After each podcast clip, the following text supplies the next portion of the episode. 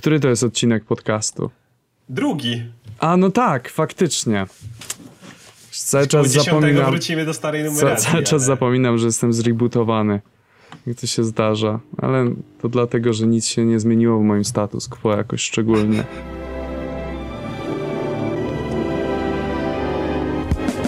Witam wszystkich serdecznie w drugim odcinku podcastu komiksowego All New Comics Weekly Rebirth. I dzisiaj wyjątkowo nie ma z nami Łukasza, który jest zazwyczaj gospodarzem programu. Dzisiaj jestem tylko ja, Adam Antolski, znany w sieci jako Uncle Mruwa. Cześć Uncle Mruwo. Oraz Oskar Rogowski, którego możecie znać w sieci jako Komiksomaniak 616. Witam wszystkich. I chcie, na, na początku może zacznijmy od takich newsów filmowych. Wiemy o tym, że został już napisany scenariusz do New Mutants, ulubionego komiksu o mutantach wszystkich dzieci. E, Roba Liefelda. ro, no właśnie, e, tak się złożyło, że ja ten e, New Mutants znam tylko i wyłącznie z Roba Liefelda i mógłbyś trochę przybliżyć zespół dla nas wszystkich tutaj? To był zespół, który powstał dlatego, że X-Men się powoli zaczęli starzeć. Sam początek X-Men, czyli ta pierwsza drużyna w latach 60., to generalnie były dzieciaki, ale potem stwierdzili, że nie, no Cyclopsa trzeba trochę postarzeć i tak dalej. I jak zrobiono drugą drużynę e, X-Men w No. 75., to wrzucono już dorosłe postacie od razu. Storm, Colossus, Wolverine. To wszystko byli dorośli w momencie, w którym dołączyli do X-Men. I nagle zrobiła się taka luka, bo nie ma młodych mutantów żadnych, a w sumie na, z tego wyrosło X-Men. Więc się pojawiło nowe pokolenie, które y, Charles Xavier zaczął szkolić, ale to w pierwszym założeniu to nie chodziło o to, że oni mają walczyć, tylko mają szkolić się w kontroli swoich mocy, ale wiemy jak wyszło. E, I w tej drużynie z osób, które prawdopodobnie pojawią się w filmie. Najciekawsza jest oczywiście Magik, czyli e, siostra rodzona Kolosusa, No. która, i której wiek zmieniał się w zależności od potrzeb historii. Ona była małą dziewczynką, potem trafiła do demonicznego wymiaru Limbo, stamtąd wyszła jako nastolatka, potem jej wiek się przypadkiem znowu cofnął, a potem znowu dogonił. Nieważne, skakało w to i z powrotem jak potrzebowali.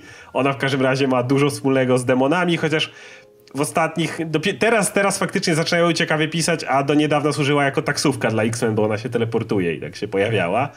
E, Dwie postacie, które odgrywają ostatnio duże role w komiksach to Cannonball i Sunspot. Cannonball to koleś, którego moc polega na tym, że może się rozpędzić i szybko latać i póki lata jest niezniszczalny, czyli może w coś bardzo mocno przypierdzielić i mu się nic nie stanie. Generalnie tyle. A ja mam do ciebie pytanie, bo wszyscy wiemy o tym, że e, New Mutants mają pewne powiązanie z Deadpoolem. E, I e, wiemy o tym też, że być, znaczy wiemy, być może pojawią się postacie, które wystąpiły już w e, X-Men Futures Past.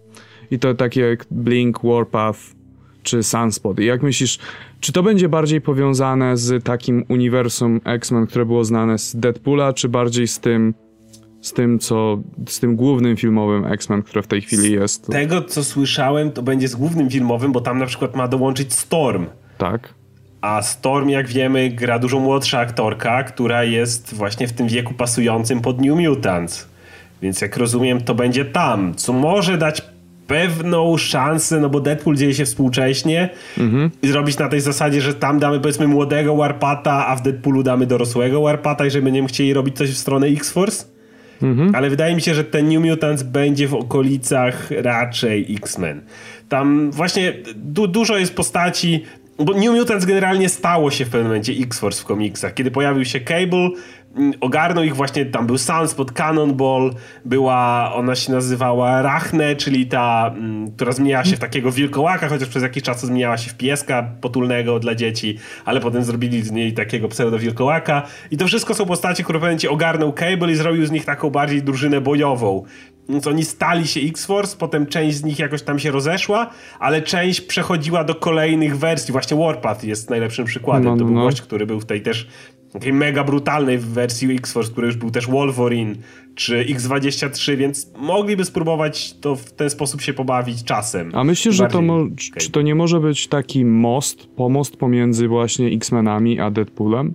Żeby stworzyć takiej, bo wydaje mi się przynajmniej, jako taki bardziej casualowy fan X-Menów, że te dwa jak gdyby światy przedstawione w filmach są od siebie troszeczkę zdystansowane, że ludzie jak tak, tak naprawdę nie kojarzą Deadpoola z X-Menami? Tak, to mógłby być pomoc, tym, tym bardziej, że w drugim Deadpoolu, który już został potwierdzony, wiadomo, że Tim Miller znowu reżyseruje, no wiemy, że pojawi się Cable, to jest 1000%. Cable słynie z tego, że jest wielkim przypakowanym gościem narysowanym przez Liefelda, któremu świeci się oko i z tego, że podróżuje w czasie. Więc y, w tym momencie świat jest otwarty i może Deadpool sobie z Cablem poskakać w to i z powrotem, przyjść do New Mutants, wiesz, to, to, jest, to jest Deadpool, no który tak, jeszcze tak. może zrobić jaja z danej epoki, więc wydaje mi się, że tu jest ta szansa. Jeszcze coś chciałem cię spytać. Jak myślisz o ton filmu? Czy to będzie bardziej taki poważny, grim and gritty? Już to chyba zostało, to zostało chyba ogłaszone, że to ma być taki young adult, co nie jest dla mnie do końca jasne, bo to znaczą różne rzeczy. To w nic kinie... nie znaczy. To, to właściwie nic nie znaczy. W kinie ostatnio było sporo filmów, które były się reklamowały jako Young Adult i umówmy się, że poza Igrzyskami Śmierci to one właściwie sukcesu nie odniosły. No ale... Nie, niektóre miały jakiś tam swój pierwszy, pierwszy film, który jakiś tam sukces odnosił, ale generalnie one wszystkie były, kolejne części były zwykle porażkami mm -hmm. finansowymi, więc nie ma na to aż takiego nie wiem, hype'u, ale tak jak mówisz, to tak naprawdę nic nie znaczy. To jest tylko wyłącznie hasło marketingowe, bo tak naprawdę, no, co możesz powiedzieć o Younga? No, dla młodych dorosłych. Wszystko może, może być dla młodych dorosłych. To jest takie troszeczkę... Znaczy, wiadomo, że tym wiąże się jakiś tam dramat, jakiś mm -hmm. na mhm. pewno wątek romantyczny gdzieś to jest zapleciony, bo to jest taki standard tego, ale... Ale, ale to jest trochę też standard X-Men też. Tak, tak, tam, tam każdy z każdym, nie? No właśnie, więc to też nie jest nic niewiele mówi. Jeszcze nie wiemy wiele na temat tego projektu. Jestem dosyć ciekawy, czy zrobią z tym coś interesującego, bo o ile pamiętam, komiksowy odpowiednik tak bardzo słabo, to właśnie on na mnie dużego wrażenia nie robił, ilekroć do niego Ta, wraca, nie wracałem. wiem na kim robił. Oni po to zmienili ich w X-Force, bo się nie sprzedawali jako New Mutants. No właśnie, więc też... Moja jedna uwaga, niech to już będą, pokazali w Deadpoolu no. Negasonic Teenage Warhead w przepięknym, żółtym kostiumie e, właśnie takiego mutanta podczas treningu. On na, na trainee nazwał ją właśnie Colossus. I to były, to były właśnie kostiumy, które nosiło całe e, New Mutants. Każdy nosił identyczny żółty uniform. Negasonic się w nim pojawiła. Proszę, zachowajcie te żółte uniformy, nie ubierajcie ich znowu w czerń. To jest jedna moja wielka prośba do tego filmu, żeby znowu nie, nie upychać wszystkich w tą singerowską czerń. Zostawcie im żółte kostiumy, niech to będzie widać, że to jest właśnie te, nie wiem, takie, wiesz, harcerzyki takie, może niekoniecznie chętnie, może oni niekoniecznie się z tego powodu cieszą, ale no takie są uniformy młodych i niech to zostanie. No taki ja mam w ogóle problem z filmowym uniwersum X-Men, że nie, używa, nie użyli prawie w ogóle tych wspaniałych komiksowych kostiumów, które które wszyscy znamy doskonale. Praktycznie tylko Magneto miał taki pełnoprawny kostium. Teraz, teraz Psylocke jeszcze teraz, jest ewidentnie. Okay. E, no ale to się wiąże też z kiedy te filmy zaczęły, dlatego że to jest tak, uniwersum tak. z tak dawna. To jest to uniwersum, które jest starsze od jakiegokolwiek innego, innej serii o superbohaterach, jaką widzieliśmy w kinie ostatnich lat, więc to Tylko jest... z drugiej strony y, Matthew Vaughn ubrał ich w żółć, a potem Singer natychmiast znowu przerzucił ich w czerni, jak tylko miał okazję, jak on przejął stery, więc... Singer naprawdę lubi te czerni, lubi, żeby no, wszyscy ewidentnie byli... ją lubi, tak. Żeby byli ubrani jak Batman bez maski. Po Matthew Vaughnie mógł pójść dalej, bo Matthew Vaughn jednak ubrał ich na żółto i mógł Singer coś z tym robić ale jak widać wrócił do swojego ulubionego miejsca, więc no, no cóż, no mam nadzieję, że New Mutants nie będzie, nie, nie podzielał tego losu, ale zobaczymy. No zobaczymy, ja jestem bardzo ciekaw, co z tego projektu wyniknie. E, może być średnio, a może być bardzo ciekawie. Myślę, że będzie ciekawie, dlatego że to jest też. E, New Mutants to jest taka marka, którą możesz eksperymentować i zrobić cokolwiek i nikt się na to nie obrazi. Tak, tak. Więc... No i Fox jest teraz w takim dobrym miejscu po Deadpoolu. Po Deadpoolu Fox się bardzo... E, no bo X-Men szło im nieźle, yy, na przykład First Class, ale też Days of the Future Past. To były filmy, które nie były uznawane za jakieś nie wiadomo co, ale były dobre. Generalnie były solidne. Szczególnie First Class według mnie. No ale... Yy, obo, cokolwiek próbowali robić obok, że tak powiem, no to im nie szło. I teraz przy Deadpoolu pokazali, że naprawdę mogą. Teraz jest ten moment, w którym Fox dostał ten kredyt zaufania i mogą spróbować to jakoś wykorzystać, więc ma, mają okazję. No szczególnie, że zawstydzili filmowe uniwersum DC praktycznie. No, to, to I mówiąc o filmowym uniwersum DC, mamy kilka newsów z Hollywood Reporter z obu obozów, ale zacznijmy może od... E, zacznijmy od DC. Zacznijmy od DC właśnie. Willem Dafoe będzie grać w Justice League. I prawdopodobnie będzie grać kogoś dobrego. Nie wiadomo jeszcze do końca kogo. I czy masz jakieś podejrzenia, Oscar? Bo ja mam Martian kilka. Manhunter. Myślisz, że Martian Manhunter? No z, z jego tym twarzą uśmiechem. mógłby być, no, no. tylko, nie, tylko trzeba go wreszcie zrobić mu porządny make-up, a nie jakieś dziwne maski. Skoro e, wypadł mi z go Paul Bettany ma ponad 3-godzinny make-up, żeby wyglądać jak Vision, to nie widzę żadnego problemu, żeby e, Willam Defoe był Martian Manhunterem czy kimś takim. No bo ma być dobrym gościem, a Willam Defoe mówmy, nie, nie kojarzy się. No, no, no. I była okazja pomalować go na zielono przy Spider-Manie. Nikt na to nie wpadł, zrobili z niego przeciwnika Power Rangers. Mhm. E, no to może cały czas jest okazja. William Defoe cały czas się trzyma i wygląda cały czas, jego twarz jest dalej mega charakterystyczna przy paru zmianach. Nie wiem. Nie, poza tym, jeżeli ma grać dobrego gościa, to mi naprawdę nic ze głowy nie przychodzi. E, mi przychodzi właściwie tylko dwie postacie i to jest, e, to są New, New Gods, Nowych Bogów.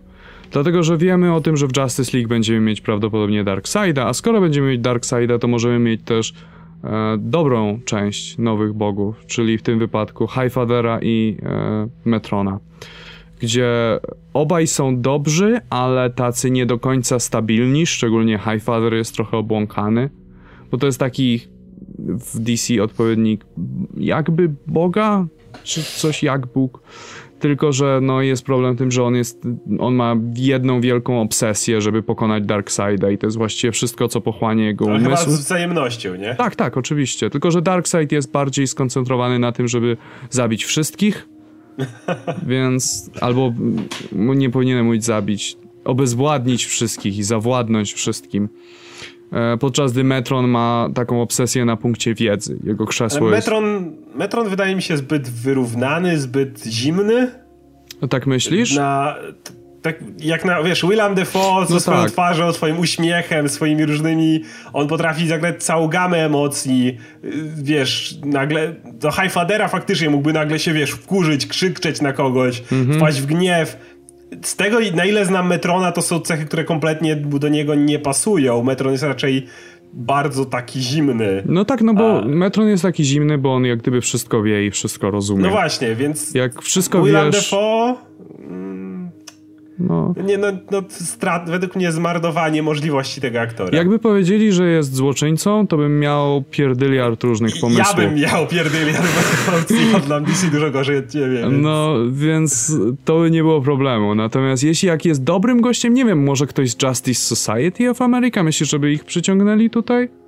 Wiesz, takiego Alan Scott, te, te, ci starzy goście.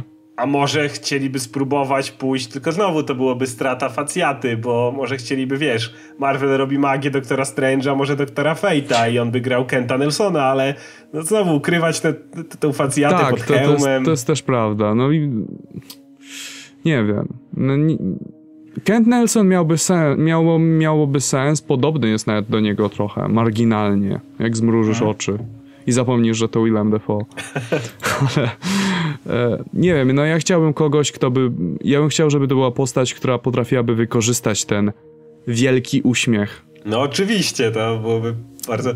Pomyśl o postaci, która jest mm, taka lekko, wiesz, to musiało być pójść naprawdę ekstrema, jakiś Plastic Man czy coś, czego nigdy w filmie nie zrobił, a już na pewno nie w tym obecnym uniwersum, więc nie widzę dobrego gościa, który mógłby właśnie tak się uśmiechać jak William Defoe, no ale... Co jest też ciekawe, bo y, to nie jest pierwsza postać z ekipy Spidermana, która przeniosła się teraz do DC. Wcześniej dowiedzieliśmy się, że J.K. Simmons, który będzie grać Jamesa Gordona. Tak, już gadaliśmy o tym w jednym Tak, gadaliśmy już to w jednym... I... I tak ciekaw jestem, bo ciekaw jestem właściwie jak do tego doszło, że po prostu, nie wiem, Zack Snyder sobie oglądał stare filmy ze Spider-Manem i hej, on mi się podoba i ja chcę tego, jego, chcę jego jeszcze tego. tego. Tak, Zaraz się dowiemy, że Kirsten Dunst też przeskoczy tutaj, ale że, akurat w jakiej roli to nie wiem. że Tobey Maguire będzie grać, Maguire. nie wiem, Metrona. Al, albo Darkseida. I będzie tańczył. Tak, to by było fantastyczne, jakby tak Darkseid tańczył o antyżyciu.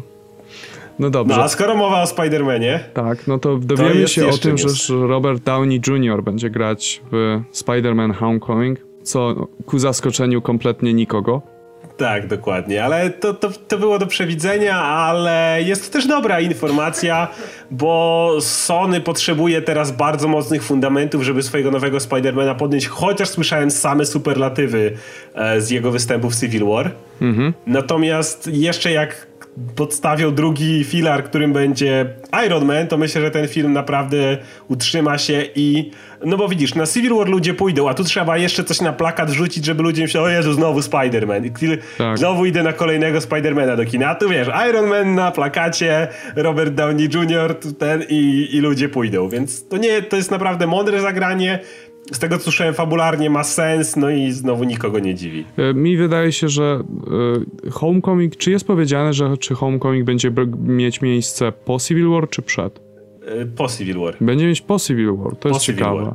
I myślisz, że to będzie w fabule samego filmu będzie Iron Man, czy to będzie na przykład flashback jakiś, czy coś w tym stylu? Myślę, że będzie w fabule samego filmu. O, jeszcze ciekawostka, jeżeli się nie będę mówił, to również Hollywood Reporter, że jest bardzo bliski podpisania dealu Michael Keaton na głównego Tak. złoczyńcę tego filmu jako Sempa. Co znowu ludzie, o Birdman będzie grał Sempa. Yy, A to znowu z kolei migracja z klasyki DC do Tak, Marvela, nie? to jest Jak, jak się zastanowimy. Więc- Więc myślę, że tutaj Iron Man nie będzie walczył z Sempem, ale w jakiś sposób on będzie, wydaje mi się, takim gościem, który będzie e, Spider-Manowi pomagał gadżety tworzyć, dalsze. Ja się zastanawiam, czy po prostu Spider-Man e, w stylu JM, w stylu ranu JMS nie zamieszka u Ironmana na jakiś czas. Oczywiście bez Mary Jane, no bo jest jeszcze na to za tak, młody, tak. ale czy podobny jak wątek się nie pojawi? Mogłoby to być jakiś, wiesz, pa patronat jakiś Tak, nad tak. nim obejmie jako uzdolniony dzieciak, No jednak... No szczególnie, że dowiadujemy się o tym, że dostanie technologię od Tonego Tak, Starka tak. w Civil War. Ale to jest też fajnie pokazana ta współpraca, bo niektórzy myśleli, że to będzie na zasadzie takiej, że wiesz, Marvel łaskawie przygarnął Sony i teraz weźcie sobie tego Hawkeye'a. Coś takiego, nie? A, a dali jednak swoje duże działo, jakby nie Tak, patrzeć. tak. Najważniejszego gracza w sumie. W sumie tak, więc to pokazuje, że no Sony nie jest tylko gdzieś tam jakimś wiesz, tam popierdółką, no dobra, no już po pomożemy wam, tylko naprawdę jest ważną częścią tego uniwersum, więc to w sumie jest dobra wiadomość, chociaż tak jak mówiłeś, bynajmniej nikogo nie zaskakująca. Nie, bo jak spodziewałeś się, że któryś z Avengers się pojawi, że Iron Man ma najwięcej sensu tutaj. No jasne. E, A propos filmowego uniwersum Marvela, ostatnio wyszła wypowiedź Jossa Whedona na temat tego, że jego podejście do filmu e, zaszkodziło mu. Mówiąc oczywiście o Age of Ultron. Powiedział, że był generalnie wymęczony swoim e, całym tym procesem, że właściwie od e, jednego filmu przeszedł e, do kampanii tego filmu, mówimy cały czas o Avengers 1, właściwie natychmiast przeszedł do kręcenia Avengers 2 i właściwie natychmiast do kampanii reklamowej Avengers 2 i był po prostu tym tak wykończony i że trochę to nie spełniło jego ambicji jakby i zaczął się w ten sposób wypowiadać, przez co y, część publiki odniosła wrażenie, że no w filmie wiele rzeczy się skopało, ale to nie wina Jossa i on jakby za to przeprasza, bo uważa, że y, nie powinien tego mówić, że takie wypowiedzi szkodzą dla filmu i że dostał od Marvela szansę na spełnienie swoich marzeń i zrobienie pewnego osobistego filmu pod wieloma względami za chore miliony i że mu generalnie trochę głupio, że, że to powiedział i że zaszkodził dla własnego filmu. Przy czym y, tutaj też zmieniła się trochę narracja. Wcześniej mówił, że nigdy więcej takich filmów, a teraz No. powiedział, może za jakiś czas. Znaczy, podobał mi się ten cytat, w którym mówi, że Marvel pozwolił mu zrobić taki bardzo osobisty film o tym, jak on, co on myśli o człowieczeństwu, czy o Tak. ludzkości. E, I jak pomyślisz sobie właśnie o Age of Ultron jako taką osobistą próbę opowiedzenia o ludzkości jako takiej, używając tylko i wyłącznie superbohaterów jako, nie wiem, awatarów poszczególnych e, szkół myślenia czy coś takiego, to to ma sens. Po prostu trochę to się źle wpisywało w narrację wielkiego robota, który chce znaczy, zniszczyć świat. Dla mnie największym problemem tego filmu było to, że było widać wyraźnie tą kłótnię pomiędzy Jossem a Marvelem. Wyraźnie było widać, że sceny, jakby kolejność scen była negocjowana, które sceny wejdą do filmu, które nie. Y, a, I zamiast dbać o to, żeby ten film był jak najlepszą całością, to było na zasadzie takiej, że Whedon wrzuci trochę tych scen, bo studio mu nakazało, ale za to będzie mógł włożyć trochę tych, które on chciał na przykład on chciał farmę Hawkeye'a, studio bardzo chciało tego Tora i te kamienie nieskończoności, mhm. Tor idzie się wykąpać i to widać, że te sceny jakby nie było tego porozumienia, które bardzo często jest u Marvela, bo te kamienie nieskończoności mogły mieć sens, ale nikt nie spróbował stworzyć odpowiedniej narracji, żeby to wpleść w film, tylko nagle Thor poszedł się wykąpać. Tak, wiem. I, i, I, to właśnie i to było widać w tym filmie. I on mówił o tym, że, że to zmęczenie dawało się we znaki, on się zaczął kłócić z Marvelem i tak dalej, i tak dalej. I to odbiło się na tym filmie.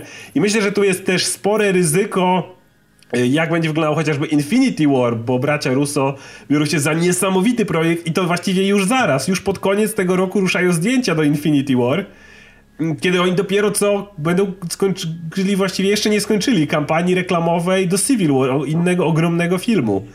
E, z tym, że jest ich dwóch, no tak. może to będzie łatwiej.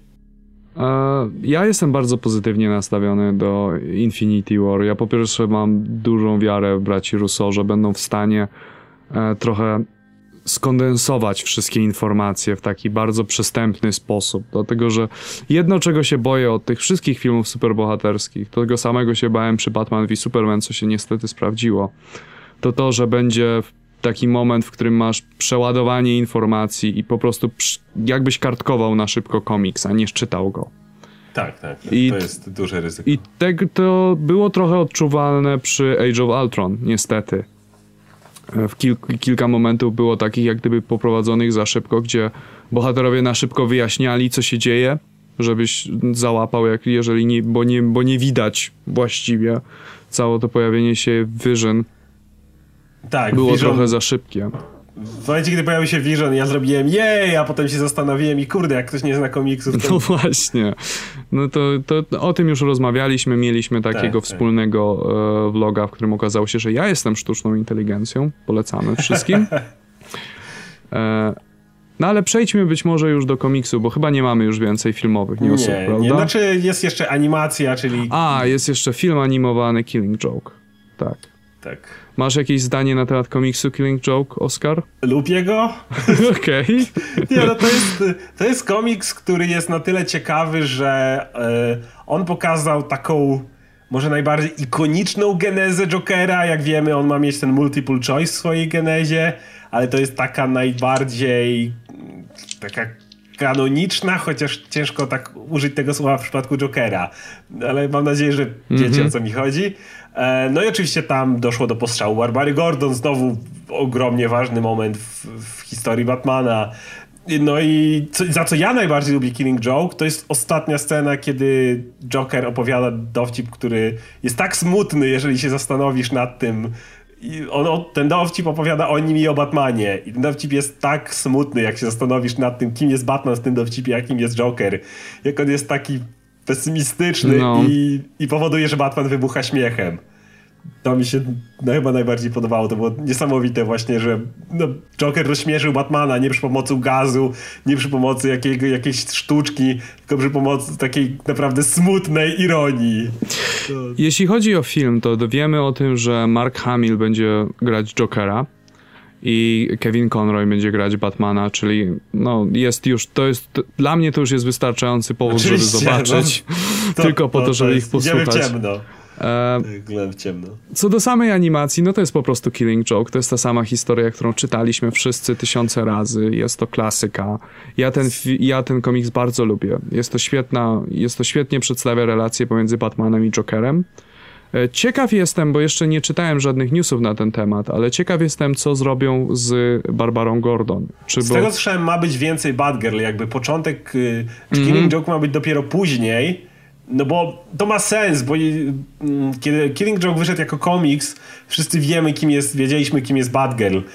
Y, jak robisz animację, to już wszystko to jest zamknięty film, więc żeby poczuć trochę to, co się dzieje, kiedy ona traci władzę w nogach po tym postrzale, musimy zobaczyć aż trochę jej heroicznych wyczynów, tak mi się wydaje. To znaczy, wiesz co, to jest taka troszkę dziwna sytuacja, dlatego że kiedy Alan Moore pisał tę historię, to to miał być pierwotnie w ogóle Elseworld i Barbara Gordon miała być taką po prostu przypadkową ofiarą i na tym, mia, na tym miała polegać cały tragizm, że nie mogła być w tej chwili y, Batgirl. W tym nie możesz być superbohaterem cały czas. Jak gdyby w momencie, kiedy jesteś, są zawsze chwile, w której jesteś narażony na niebezpieczeństwo i to, to jest jak gdyby cały kryzys, y, czy cała tragedia Barbary Gordon. E, no i DC postanowiło z niewiadomych powodów włączyć to do kanonu i dlatego e, Barbara Gordon miała zmienia kompletnie zmieniony status quo od tego. E, z tym, że cała sama historia w ogóle prawie jej nie dotyczy. Ona tak, jest tam tak, tak. epizodyczną postacią, która po prostu zostaje postrzelona. E, Joker robi jej zdjęcia. Tak, i potem pokazuje je Gordonowi. I, po, potem pokazuje się Gordonowi i do końca się nie dowiadujemy, co na tych zdjęciach jest. Co jest, wiesz... Je... Znaczy, jest postrzelona, wykrwawiająca no. się na dywan, rozebrana. No właśnie, niektórzy Gordon. to odczytują jako gwałt. I to wzbudza pewne kontrowersje do dzisiaj. Nie, wśród fanów ja, ja DC. Tego tak nie odebrałem. Natomiast y, co jest ważne, to animacja będzie również w kategorii R. No to jest też bardzo ważne. To jest ważne. potwierdzone i no nie możesz pokazać tego, co Joker robił dla y, Gordona. No właśnie. Jak nie użyjemy kategorii R, bo to było naprawdę ostre. I to też było bo ten y, komiks mówił o relacji Jokera i Batmana, ale też pokazał pewną siłę charakteru Gordona. To jakby to wszystko jest widziane oczyma Gordona. Gordon jest tam bardzo ważną, jeżeli nie właściwie najważniejszą postacią. Mhm. Więc y, jakby to wszystko, co się wokół niego dzieje, też jest bardzo ważne, ale tak jak wspomnieliśmy, to musi być w kategorii R. To znaczy, to jest też komiks, który na nowo opowiedział origin Jokera.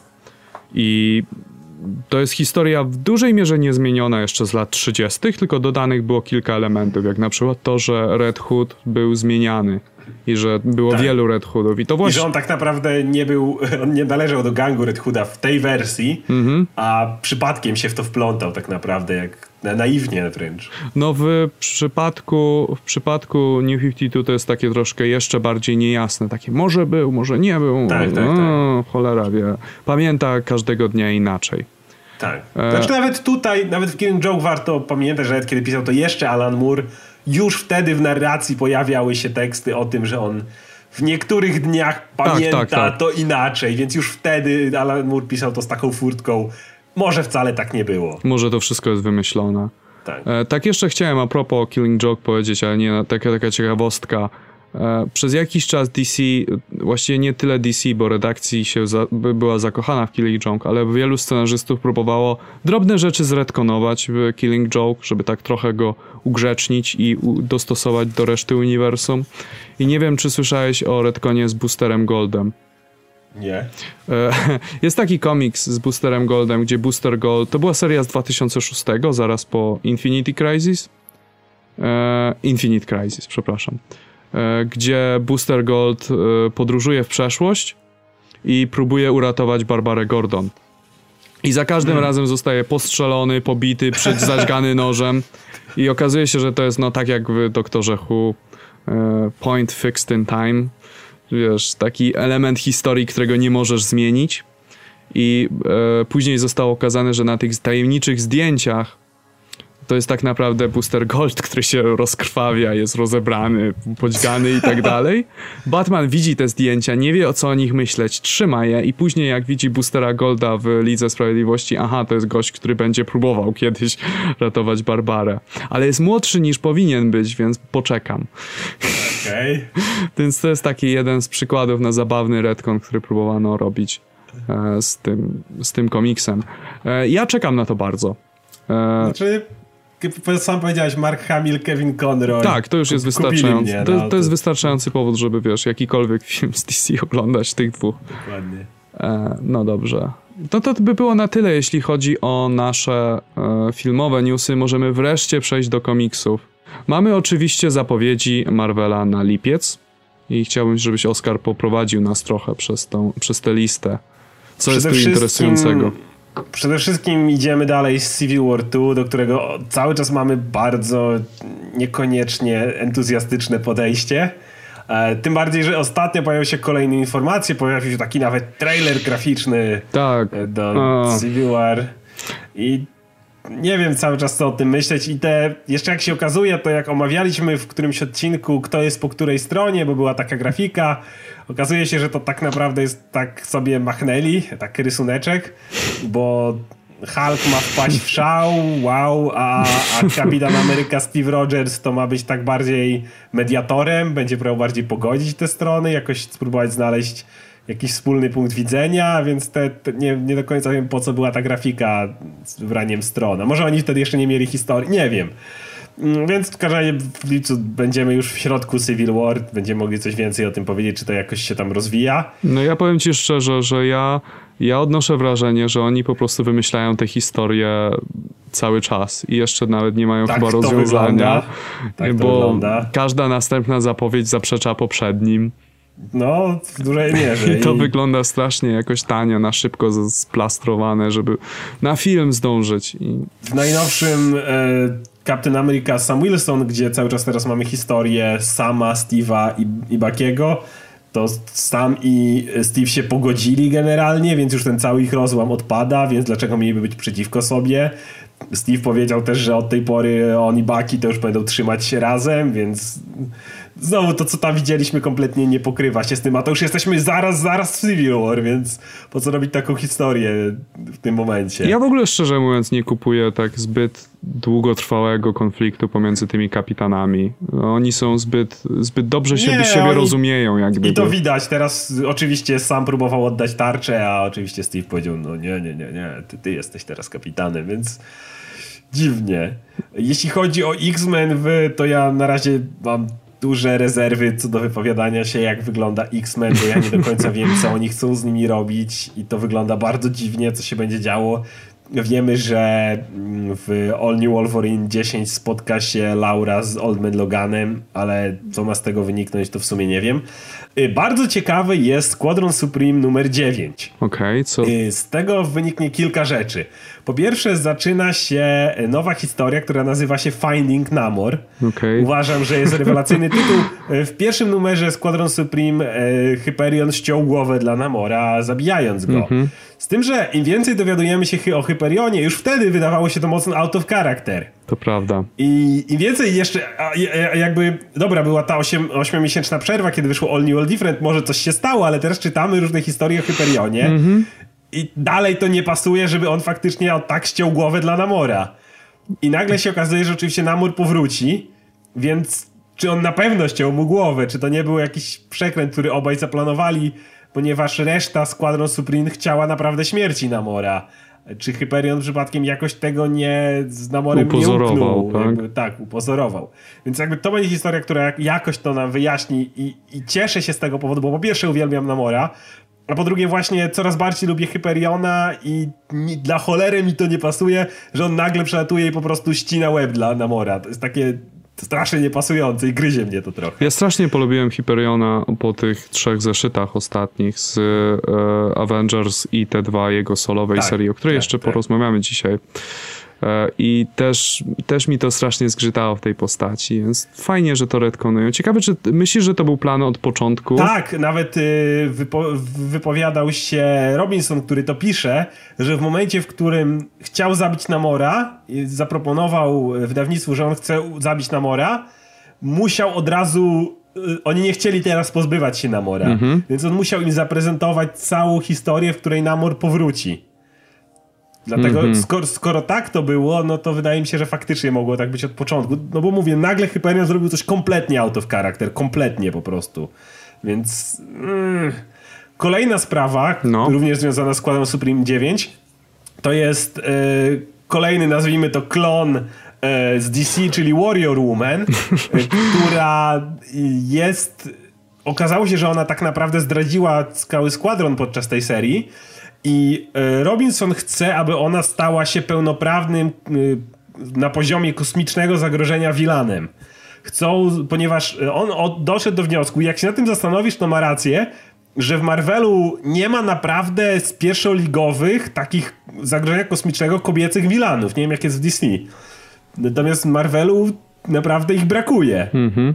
I właśnie Warrior Woman ma zostać zbudowana na taką no, prawdziwe zagrożenie, które, które jak już wiesz, walczy, to potrzebujesz tych naprawdę dużych dział, żeby jej się przeciwstawić, bo faktycznie mamy takich Thanosów, mamy wiesz, jakichś Galactusów, inne potęgi, ale czy Anihilus i tak można wymieniać, ale, ale kobiety, no Chyba, że liczy się królowa brudy, ale może niekoniecznie. Tak odpowiadając na twoje pytanie, w DC jest kilka, ale też jest znaczna przewaga mężczyzn. Jakoś, jakoś podejrzewam, że nie, nie sądzę, że to jest przyczyna seksizmu. Myślę, że po prostu łatwiej narysować e, mężczyznę wielki i napakowany, żeby wyglądał jak kosmiczna tak. siła.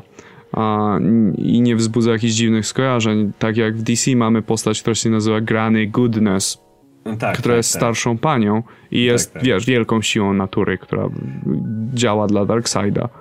Także Marvel będzie miał swojego Supermana, którego teraz ciekawiej piszą, natomiast robią mocny twist do swojej Wonder Woman i ona będzie wilanem i to takim naprawdę poważnym. To w DC, gdyby Wonder Woman nagle byłaby wilanem, to również byłaby poważnym zagrożeniem. Na pewno. Y, jedziemy dalej. Bardzo dobra wiadomość. E, Deadpool and the Mercs for Money, który jest obecnie miniserią i bodajże dopiero trzeci zeszyt ma, tak się spodobało, że dostanie absolutnie ongoing, pełną serię. No to fantastycznie. To jest tak fajny komiks, te postacie, które wyciągnął Dugan, y, które są takim absolutnie nikim, to, są, to jest banda loserów tak naprawdę ale ich się tak fajnie czyta, ich tak pokochałem praktycznie od samego początku. Oni mają tak rewelacyjną chemię między sobą i z Deadpoolem, czy y, to mnie niesamowicie cieszy, że właśnie dostają ongoing i, i Deadpool będzie miał przez to swoje dwa takie ongoing. Czytałeś w ogóle cokolwiek z nimi? Czytałem początek, jeszcze nie miałem okazji, czy właściwie czasu przeczytać do końca. E, czytałem początek pierwszego zeszytu i e, no i czytałem też ich występ w Spidey, Spider-Man, e, Deadpool. To bardzo mi się podoba koncept jeszcze, jak mówię, nie mogę się o samym komiksie wypowiadać i bardzo mi się, bardzo się cieszę, że będzie ongoing. Okej, okay, to teraz jeszcze przy... Znowu wracamy do tych takich kopii DC. E, jeszcze nie dostaliśmy pierwszego numeru, w lipcu będzie trzeci Nighthawka, czyli naszego Batmana tutejszego. No tak który jest takim bardzo brutalnym, mordującym Batmanem, zupełnie jak w tym filmie, który ostatnio widziałem. Dlaczego on się nazywał Nighthawk vs. Superman? No to, to, to, by było dużo bardziej akuratne z tego, co mi opowiadałeś tak. o Nighthawku. No, tak to wygląda i Hyperion w swoim piątym zeszycie będzie miał mały romansik, o. który już się kroił w Squadron Supreme z Tundrą, z którą mhm. y ona była razem z nim w Weird World, kiedy tam Hyperion stracił swoje moce na chwilę, ona tam razem się przemieszczali i faktycznie to jest tu trochę przypomina Superman Wonder Woman do okay. pewnego stopnia ten romansik, bo Tundra jest również potężna, silna i w ogóle jest, jest Amazonką, żeby Aha, nie było. Okay. No. Tylko jakby Amazonki Marvela są czymś zupełnie no, innym niż Amazonki e, DC, nie mają swojej wyspy i tak dalej, ale, ale jednak. Więc tu będzie jakiś romansik. E, może teraz, żeby nie, nie, nie wracać tego później, powiedzmy sobie w ogóle dwa słowa. Czytałeś właściwie całego Hyperiona, skoro już mówimy no, o dwa zeszy zeszycie. Dwa zeszyty czytałem. Plus ten jeden z tak, tak. Avengers. Bo Czytałem całość. Bardzo mi się ta postać podobała w tej chwili. Bardzo ją polubiłem. To jest ktoś, no, kogo... E, w ogóle, jeżeli e, jesteście fanami DC i chcielibyście mieć jakąś serię, do której można łatwo wskoczyć z tej pozycji, no to sięgnijcie po Hyperiona, bo to jest bardzo, bardzo blisko domu. To jest taki Superman, który jest bardzo w stylu Supermana sprzed Flashpoint, który jest taki bardzo. E, szuka swojego miejsca na Ziemi, ale ma też równocześnie takie wielkie serce i, i to czujesz praktycznie z każdego panelu, na którym się pojawia. Niesamowite według mnie jest w nim e, coś, co mi się tak skojarzyło z Supermanem, kiedy e, on jest to właśnie w tym Avengers 34.1 i atakuje go ten Mauler i Hyperion wyobraża sobie, co mógłby gościowi zrobić, który strzela w niego najróżniejszymi działami, on tego nawet nie czuje. ale robi dokładnie to, co powinien zrobić Superman również w pewnym filmie, kiedy był atakowany i nagle i mówi, że to bardzo kuszące, że mógłbym go tutaj, wiesz, rozerwać, nie wiem, wrzucić Skręcić słońce kark czy coś. może. Skręcić kark w każdej chwili. No, dokładnie. Natomiast e, on zaczyna po prostu rozmawiać z tym gościem. Tamten do niego nawala, no, a on mówi no więc, jak już wspominałem, nagle jest wielki wybuch i chciałbym dokończyć, po prostu kontynuuję tę rozmowę. I reakcja, którą ma ten wilan, który go atakuje, jakby jak ta historia się rozwija, to jest jakbym dosłownie czytał Supermana i mnie to straszliwie cieszy, bo mam Supermana Tak, no nie, to jest naprawdę fajnie napisany i jest właśnie tak z charakteru bardzo w stylu starego, I nawet dobrego Supermana. Na, nawet się pies pojawił, taki zastępca dla krypto. I Tak. to jest, to, jest, to jest bardzo urocze. Y, Nie chcę się wypowiadać o Visionie, bo nie jestem na bieżąco, właśnie wiemy, że Ikabot uwielbia tą serię. Jak zacząłem ją czytać pierwsze trzy numery i chętnie do niej wrócę, ale chciałem ją na, naraz przeczytać bardziej, więc Ja mam podobnie z. I ja bardzo na, lubię... na razie poczekam. Ja jakby. bardzo lubię scenarzystę Toma Kinga.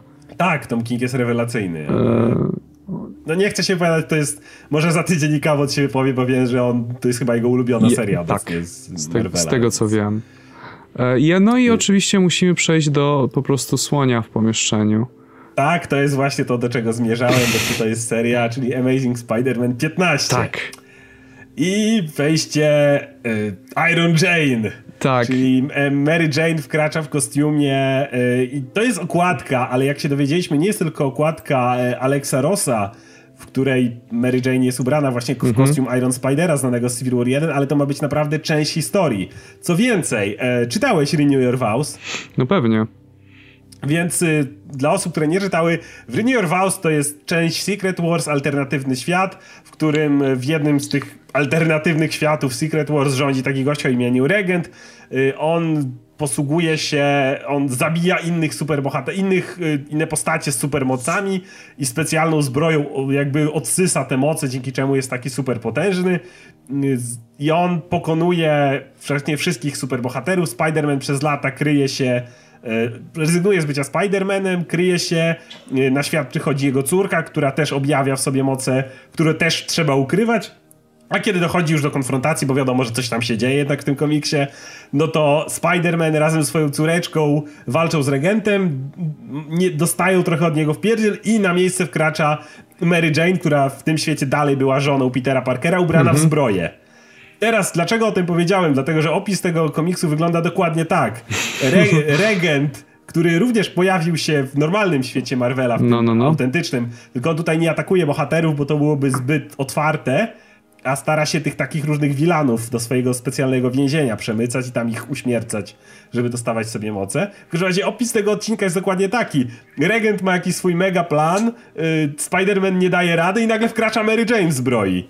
Wiesz co, czy myślisz, że to jest jakaś zapowiedź e, być może jakby powrotu Mary Jane, związku Mary Jane i Petera Parkera? Powiem tak. Jeśli oni mnie będą tak teasować, a potem nic z tego nie zrobią, to fuck you Marvel i fuck you Dan Slott. To jest prawda. Nie, tylko że... W tym momencie nie po takich teaserach. Znaczy, jeszcze może one nie są tak wielkie, ale jeżeli one pójdą dalej, jeżeli znowu pojawi się bullshit w stylu Spider Island, gdzie Peter Parker ratuje całe miasto, yy, po prostu scena, w której widzisz, że się zaraz będzie coś, coś cudownego. On stoi na wieżowcu i kontroluje armię małych pajączków, które dostarczają antidotum do całego miasta, a Mary Jane wtedy z mocami pająka skacze wokół tego budynku i rozpierdziela wszystkich, wszystkie potwory, które próbują przerwać Peterowi. I jeszcze gdzieś tam po drodze odwraca się do niego, widzi jaki on jest cudowny i mówi mu, że go kocha. Oczywiście on tego nie słyszy, bo w tym czasie robi swoje. I myślisz, tak, tak, a potem jest takie, wiadomo, rozejście się w swoją stronę i tak dalej. Jak, jak Dan Slott zrobi mi to po raz kolejny, to chociaż uwiel że uwielbiam jego No, serię, no, no. uważam, że on rewelacyjnie pisze Spidera, to fuck Dan Slott w tym momencie, bo się kurwie po prostu. Ale wiesz co, ja myślę, że teraz jest dobry moment na to, żeby wrócili, dlatego że e, no Joe Quesada już bezpośrednio nie wpływa na historię, a Joe Quesada był właśnie osobą odpowiedzialną za Tak. unieważnienie małżeństwa. E, I jak gdyby właśnie e, możesz potraktować Renew Your Vows jako taki test. To pisał Dan Slott, Tak, co jest tak, bardzo tak. ważne. I tam ich y, po prostu, każdy, kto uwielbiał związek Peter Mary Jane, to miał łezkę wokół, jak To czytał prawda. te Renew Your Vows. To było takie urocze. I tutaj w ogóle warto powiedzieć o jednej ważnej rzeczy, czy Dan Slott właściwie czy ktoś pomiędzy Straczyńskim a slotem pisał Spidermana, czy od razu po y, One More Day już slot przejął Nie, Spidermana? jeszcze, jeszcze ktoś inny przejmował, już nie pamiętam w tej chwili kto. W każdym razie, czytając slota cały czas przez Spider Island, Mhm. przez Superiora do dzisiaj, odniosłem wrażenie, że on ma takie bardzo y, trudne podejście do, do kwestii y, życia mi- miłosnego Spidermana. Spider-Man od czasu, kiedy w ogóle to jest niesamowite, że to jest postać, którą parę razy to robili. Uważali, że jest zbyt szybko się starzeje, więc mu zabili Gwen. Na długo to nie wystarczyło, bo zaraz zrobił, powstał ślub z Mary Jane, bo i tak to prowadziło w tą stronę rozwój tej postaci. I potem przez lata on miał chyba najbardziej bogate życie łóżkowe, że tak powiem, ze wszystkich bohaterów, jakich ja znam. Po prostu... Ale i emocjonalne, to nie jest tak, że Tak, po prostu to nie jak było tak, że Tony to nie, to, nie, to nie Tony Stark, właśnie o to chodzi. Ale, ale nawet miał więcej scen sugerujących sceny łóżkowe niż Tony Stark. Mhm. I przyszedł One More Day i w tym momencie założenie było, wiecie, odmłodzimy go, niech znowu zacznie mieć bogate życie towarzyskie, umawiać się z różnymi panienkami. Miał jedną dziewczynę, która miała na imię Carly Cooper, których O. związek był prawie platoniczny. Fani nienawidzili tego związku, tam nic się nie działo. I od tej pory, nie wiem, przykładowo Spider-Man and Deadpool. Spider-Man przychodzi do szpitala, próbuje poderwać pewną pielęgniarkę, która po krótkiej rozmowie mówi, że jest mężatką. tak. wygląda życie romantyczne Spidera dzisiaj.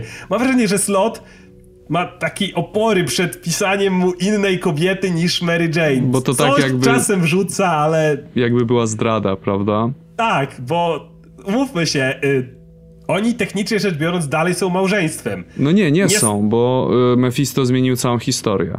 Czyli nie są małżeństwem, bo tak powiedział szatan. Tak. Bo Czyli no, przenieśmy to teraz na to, jaki, to, jaki morał to daje dla czytelników. Mówimy tu o Spider-Manie, gościu, który jest moralny, na moralny kręgosłup mógłby powalczyć z Kapitanem Ameryką i myślę, że nawet wygrać tę walkę. no, I, i, wiesz, i powód, dla którego on mógłby sypiać z innymi panienkami, to dlatego, że szatan mu pozwolił. No ale wiesz, to jest w ogóle problem One More Day i to do dzisiaj się, e, do dzisiaj jak gdyby się ta postać troszeczkę zgrzyta w niej to. To jest, wiesz, ten ogromnie moralny, taki bardzo e, bohaterski chłopak, który kiedyś miał, ma, ma, ma układ z szatanem. Podpisał pakt. tak, tak to wygląda. I, i, i, wiesz, i po prostu ignorujemy tego szatana, prawda? Ni- Nic o nim nie wspominamy. Ja bym jednak chciał, żeby w jakiś sposób się odnieśli do Mephisto na którymś momencie, żeby nie było Jest- po prostu coś takiego, że daj mi powiedzieć, Jasne. że e, o, Mary Jane i Peter Parker znów są małżeństwem, czy znów są ze sobą i nadal nie wspominamy o szatanie, żeby jednak było było coś wspomniane o tym, że Mephisto jednak, nie wiem, albo przegrał, może w Secret Wars go zabiło, albo, albo zrebootowało. On się pojawił i już jest Mephisto dalej bez problemu w innych komiksach, ale y, absolutnie zgadzam się z tym, co mówisz. Jeżeli oni ich wrócą do siebie, a jeżeli po tym teaserze nie wrócą, to już mówiłem co. Natomiast jeżeli wrócą ich do siebie, no to koniecznie chcemy z powrotem cały ich bagaż małżeński. Tym bardziej, że to, jest, to nie jest małżeństwo, które stało w miejscu. Był motyw, kiedy oni byli z separacji. To prawda. I to był niesamowity komiks w ogóle. W tym momencie jakby mm, czuło się tą ich rozłąkę, że ka każde żyje osobno i to było dorosłe, a nie nagłe odcięcie tego. Właśnie o to chodzi, że wiele y, par w y, świecie Marvela zapewne też DC miało rozwody i potem miało kolejnych partnerów i jakby nie było z tym problemu.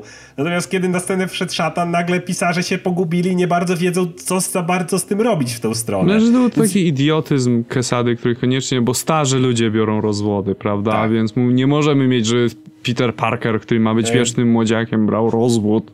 To- Storm na przykład miała rozwód z Black Pantherem, a potem jej związek z Loganem był fantastyczny. Tylko, że wiesz co, no, to jest też taka sytuacja, że Peter Parker wreszcie dorósł. Tak, teraz właśnie to, to dokładnie to, co mówisz. Peter Parker, którego zblokowano, trzymano na, w tym liceum na studiach jako fotografa, dzisiaj jest facetem naprawdę, który jest dalej Peterem w pełni, potrafi niechcący zapomnieć o tym, że ma roz, otwarty ro, rozporek Tak. rozpięty w czasie konferencji i robi się różne głupoty, ale jednak jest dzisiaj gościem, który zdał sobie sprawę, że to, co mówił mu wujek Ben, Y, Mówił mu już wtedy z myślą o tym, że Peter ma moc, chociaż wtedy jeszcze Peter nie miał żadnej mocy, ale wujek Ben odnosił się do jego niesamowitego intelektu, a nie do mocy pająka. I on wreszcie zdał sobie sprawę, że to jest i- jego odpowiedzialnością jest użycie tej mocy odpo- właśnie w sposób odpowiedzialny, więc jak najbardziej. Natomiast ostatnia rzecz jeszcze, że chcę powiedzieć w kwestii y, tego, że muszą odnieść się do One More Day. Nadchodzi również seria, która ma wyjść jesienią, która nazywa się Dead No More. Tak. Coś takiego. Ona już jest, y, niejako zaczyna się w obecnych komiksach. Tajemniczy gość, ubrany od stóp do głów w czerwień, Mhm. Chodzi po różnych wilanach, którzy stracili kogoś bliskiego i im oferuje tą bliską osobę za pomoc. Niech to będzie Mephisto. No to by było świetne. Już, już w tej chwili zrekrutował Rhino, któremu dał jego ukochaną Oksanę, nieżyjącą. Teraz zrekrutował Kerta Connorsa, który jest lizardem, ale w pełni się kontrolującym, oddając mu jego syna i żonę, których zamordował jako lizard. Myślałem, że rękę. Moja ukochana ręka. Nie, nie, on ma rękę, bo on, on jest dalej jaszczurem. Okej, dobra.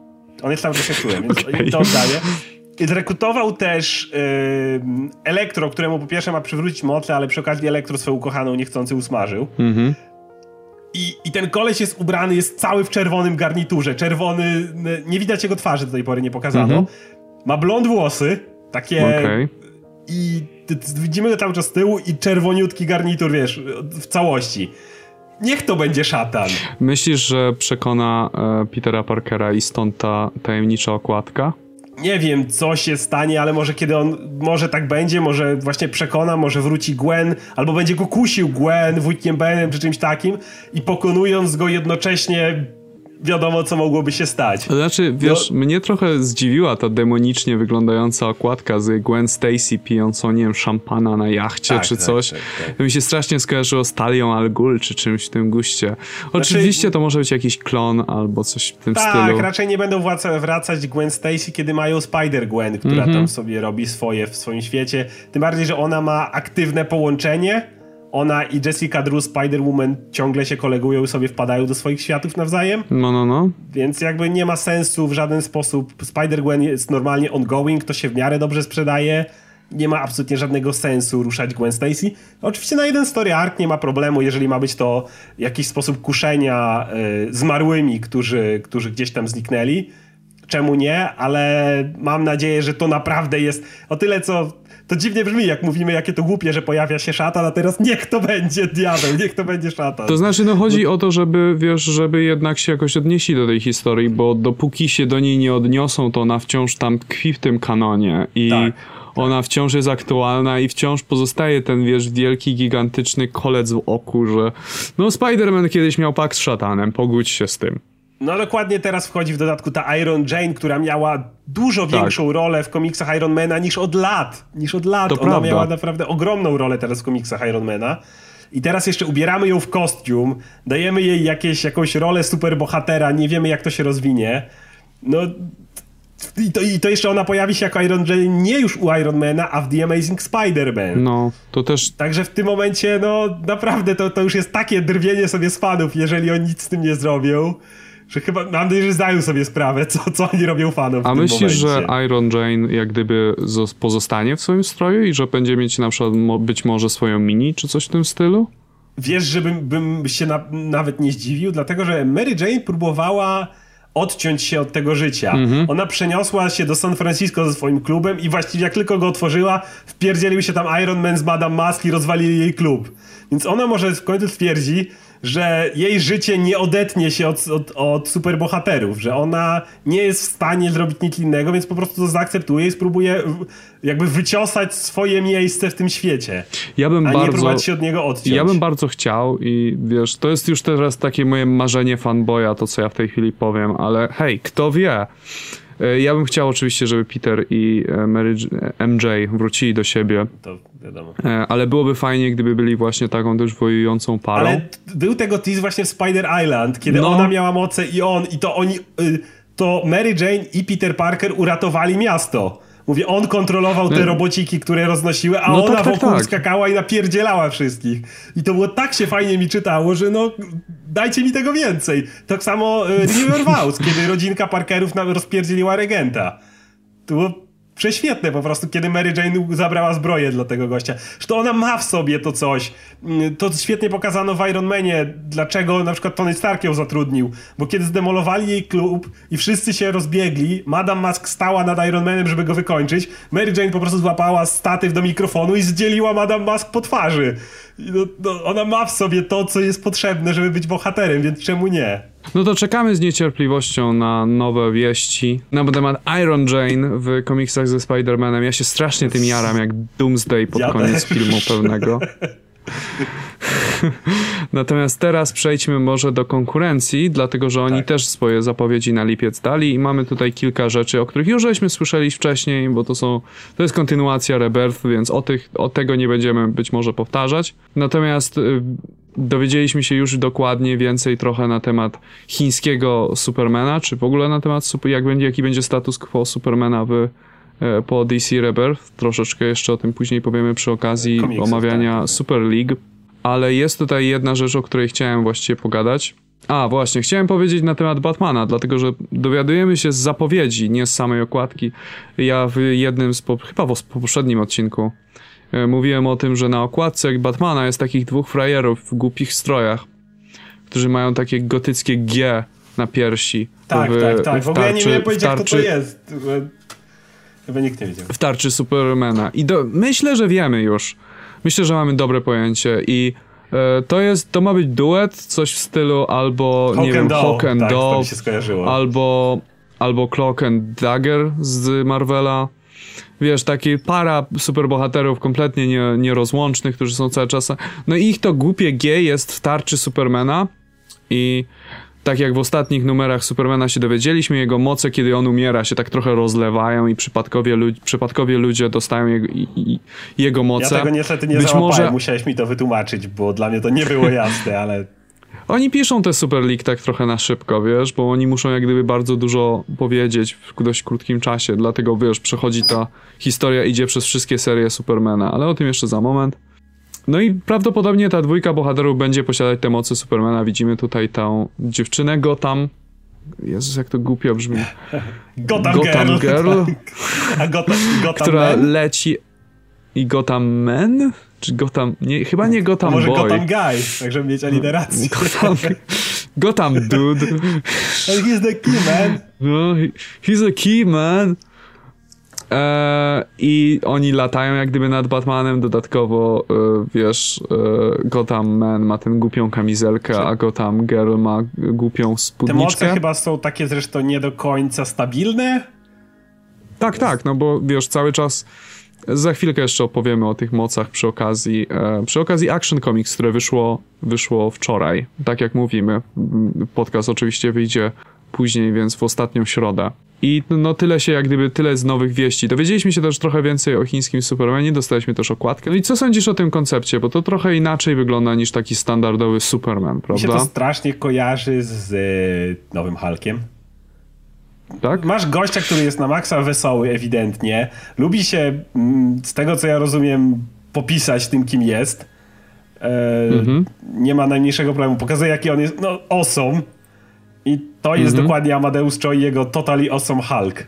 Więc wydaje mi się, że to bardzo podobny pomysł. Na zasadzie gościa, który y, będzie ewidentnie nie do końca panował nad swoimi mocami, nie do końca będzie w pełni świadom tego, co on może robić, ale stwierdzi, że te moce są super fajne i, i, i jest, mam je i pobawmy się nimi, pokażmy, jak, jakim jestem zajebisty. No, jeżeli, jeżeli, tak, tak mi się wydaje, to mi przypomina właśnie Halka.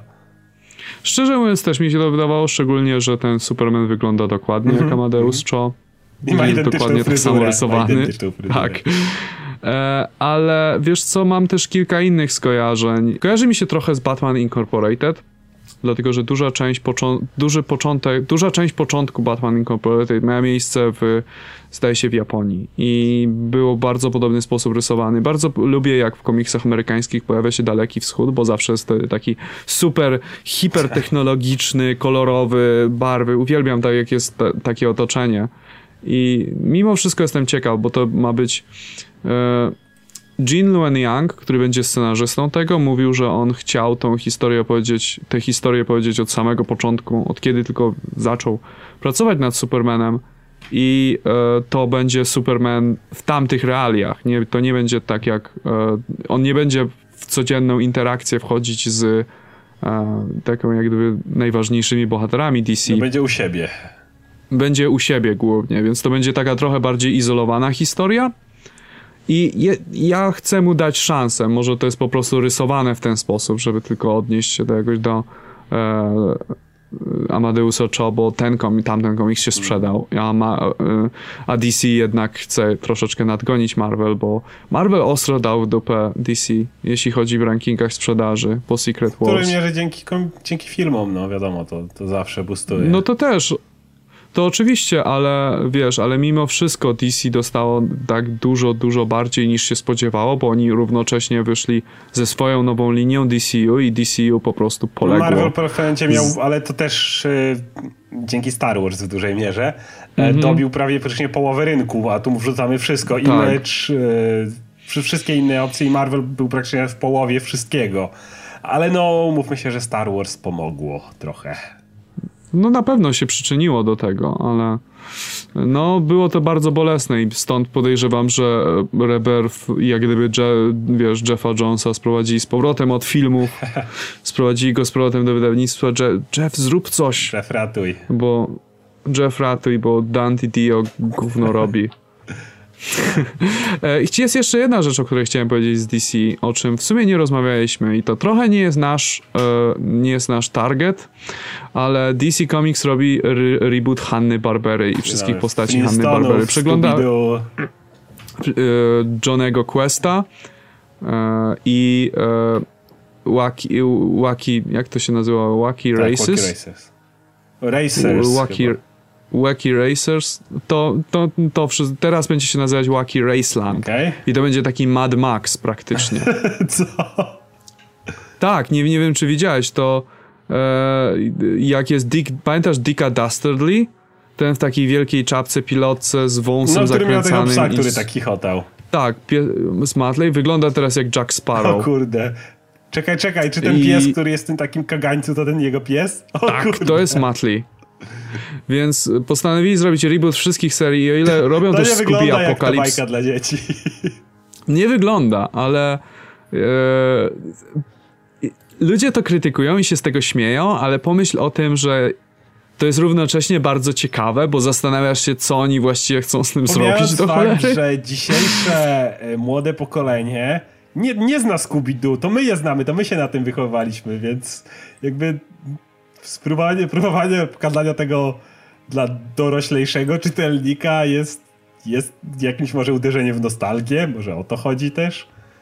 Ciekaw jestem. No jest też jedna z serii zapowiedzianych, to jest Scooby Apocalypse, e, w którym oczywiście cały zespół Scoobiego będzie też zrebootowany i na przykład Shaggy, czyli kudłaty, będzie kompletnym hipsterem z pełną brodą i zakręconym wąsem. Scooby będzie mieć cybernetyczne oko. oko. Tak. I jakieś pająki na okładce go ganiają tak.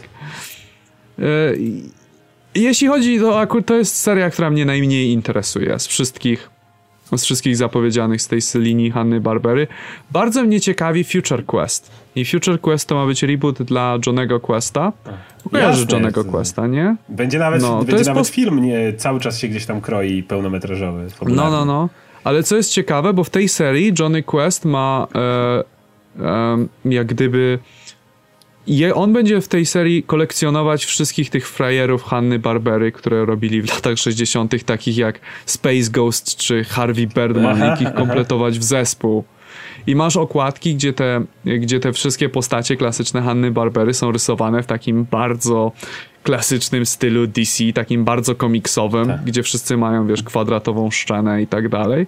I ty strasz... I wiesz, z jednej strony nigdy w życiu mnie nie obchodził Harvey Birdman, ani trochę.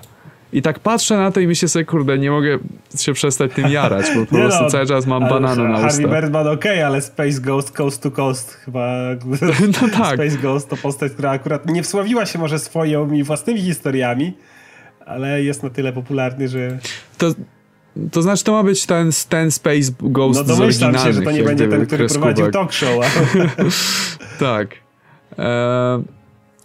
No ale równocześnie DC też zachowa regularną serię Scooby-Doo Where Are You, więc jeśli ktoś na, naprawdę lubi klasyczne wersje tych postaci, to nadal je będzie mieć, więc nic nie zostało stracone. A bardzo jestem ciekaw innych serii. E, jest też ciekawa zapowiedź Flintstonów, bo Dandy Dio powiedział, że czytali komiksy Archie. Słyszałeś o tym reboocie, jaki Archie zrobił, tak, tak prawda? Tak, tak.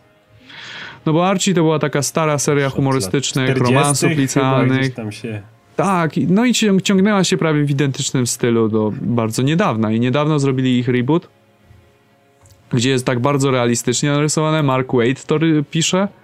I, e, I DC, właśnie Danny Dia mówi, że DC to tak to, tak to na to patrzą i my mamy Flintstono. I to jest takie Archie w starożytności. No i właśnie zrobili tę okładkę, gdzie wszyscy są oczywiście tak, realistycznie absolutnie. narysowane. E, co mnie ciekawi, to e, podręcznik do kanibalizmu. to prawda. Podręcznik do kanibalizmu jest niesamowity. To jest, to, jest, to jest ciekawe, jestem ciekaw do czego to zaprowadzą. E, podoba mi się też, że utrzymują ten klimat lat 50. Tak, absolutnie. Dlatego, no, że... Fred Flintstone jest z kulą do kręgli. No. No nie i fryzury i tak dalej, i stroje w gruncie tak, rzeczy, tak, i tak. budynki są nadal inspirowane latami tak. 50. tym czasami tego amerykańskiego konformizmu, więc jestem bardzo ciekaw, co z tym zrobią wszystkim. E, to tak na marginesie, bo to no, nie są superbohaterowie, chociaż e, Future Quest jak najbardziej dotyczy superbohaterów. E, no i przejdźmy może do, komikso, do komiksów bieżących. Jeszcze wcześniej powiedzmy może o tym A, jeszcze... i w Polsce. A, właśnie, jeszcze mamy zapowiedzi w Polsce. Dostaliśmy, w ogóle było o tyle dziwnie, że najpierw pojawiła się zapowiedź Egmontu na czerwiec, ale jeszcze tego samego dnia w sieci pojawiła się zapowiedź Egmontu na cały rok, do samego końca roku. Więc w tym momencie nie ma co gadać o czerwcu. Znaczy w czerwcu pojawia się szczególnie jeden ciekawy komiks DC. E, I dwa bardzo dobrze przetłumaczone komiksy. Jeden Spidermana, a drugi Deadpoola, także bardzo, bardzo polecam. E, natomiast jeśli chodzi o Marvela, to warto powiedzieć o y, komiksach y, na cały rok. Przede wszystkim, jeżeli mm, przyjrzycie się, jeżeli zobaczycie tą zapowiedź, y, no to od, jeżeli się nie mylę, września albo października, w każdym razie na pewno w październiku będziemy mieli trzy, już trzy tomy. Jak mam do tej pory wypuszczał tylko dwa tomy Marvel Now, teraz będą po trzy. Co jest o tyle fajne, bo ewidentnie widać, że to się rozrasta, więc z całą pewnością mogę powiedzieć, że w październiku będzie Infinity. To jest naprawdę gruby tom, to nie jest mm, taki jak, jak standardowy, bo to jest ten wielki event. Jednocześnie będzie też Avengers, które w tym momencie nawiązywało do Infinity. I wreszcie New Avengers, na które ludzie czekali chyba rok to będzie chyba rok po wyjściu pierwszego z, e, tomu w Polsce, ale no niestety w Stanach to też wychodziło dużo rzadziej. Także Avengers, New Avengers Infinity wszystko w jednym miesiącu. To jest takie ogromne tomisko, wszystko zebrane do kupy. E, z rzeczy, które mogą was zainteresować, mnie na pewno interesują, jest to, że w tym roku będą aż cztery tomy Deadpoola, razem z tym pierwszym, który już wyszedł. Także mhm. najbliższy będzie w czerwcu, kolejny będzie we wrześniu, to właśnie będzie dobry, zły i brzydki. Także y, te, to jest ten komiks, o którym cały czas kupcie. gadamy. Tak. Y, Wszyscy jesteśmy fanboyami tutaj w Comics Weekly tego tomu, więc koniecznie. Tak, to będzie we wrześniu, natomiast Deadpool kontra Shield będzie w y, grudniu. I, i Deadpooli będzie sporo, natomiast nie dostaliśmy jeszcze żadnych nowych zapowiedzi, żadnych kon konkretnych serii. Oczywiście w październiku dostaniemy Stanley zdumiewający, fantastyczny, niesamowity. Właśnie, co to jest? Bo ja o tym pierwszy raz widzę to, prawdę mówiąc. Tak poprzeglądam ten katalog i takie co? To jest... Y, wyobraź sobie, że ktoś pisze biografię Stanley jako komiks, w którym on ma kontakt z tymi postaciami. Okej, okay, brzmi strasznie to jest lamersko. bardzo i nie, nie mogę, Brzmi nie mogę lamersko, prawdę mówiąc. Więc zamiast tego polecę komiks, który jeszcze, jeszcze nie wyszedł, ale już jego zapowiedź dawno dostaliśmy, czyli w lipcu wychodzi e, pierwszy e, Thor Gromowładny. Będziemy mieli pierwszy tytuł, który, jeżeli się nie mylę, został przetłumaczony jako Bogobójca, a drugi tom jako Boża Bomba. To dobre tłumaczenie Więc i, myślę. I rozmawialiśmy wielokrotnie o tym. Mi osobiście dalsza część tej e, serii Tora aż tak nie podeszła, ale te dwa tomy są tak kurewsko dobre. Są świetne. Jest to najlepsza historia o Torze kiedykolwiek napisana. Tak, jeden dostajemy w lipcu, drugi w grudniu. To są dwa tomy, których po prostu nie można przegapić, bo one mnie czy ciebie, osoby, które mieliśmy w mhm. dupie -hmm. Tora, umówmy się, przez większość czasu, naprawdę zainteresowały. Także nie, to jest, to jest komiks, który sprawi, że y, interesuje cię Thor, że nagle cię obchodzi ta postać, bo jakby nie wiem, no ja wcześniej, przed tą serią, to znałem Tora tylko i wyłącznie z jego gościnnych występów gdzie indziej. W ogóle nie czytałem nic jego. Ja, wiesz, nie siedzę No w tak, Marvelu. tak. E, I wiesz, od tego momentu, jak ktoś mi polecił, musisz przeczytać, musisz przeczytać Tora, musisz, musisz, ja tak, "C- co? Kogo obchodzi Ja tak- Thor? No właśnie, Miałem wiesz, to co samo, to ma miałem to być? samo.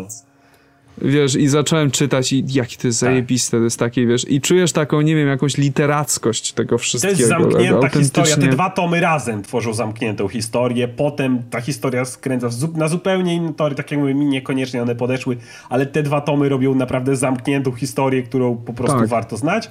Ostatnia rzecz, jeśli chodzi o y, Egmont i Marvel. E, Wychodzi trzeci tom w lipcu Wolverine e, i X-Men. Wiem, że ta seria w Polsce szczególnie zbierała mieszane opinie. Mogę powiedzieć, że saga Hellfire, która się tutaj zaczyna, to jest najlepsza część tej serii. Ona jest zdecydowanie lepsza niż to, co było wcześniej i lepsza niestety niż to, co było później. Nie wiem, czy Egmont zdecyduje się wydać, bo to, co później już było jako Vol 2, którego według mnie nie dało się czytać, więc czy oni się na to zdecydują, czy nie, nie wiem. Ale saga Hellfire była zdecydowanie najlepszym e, elementem tego ranu.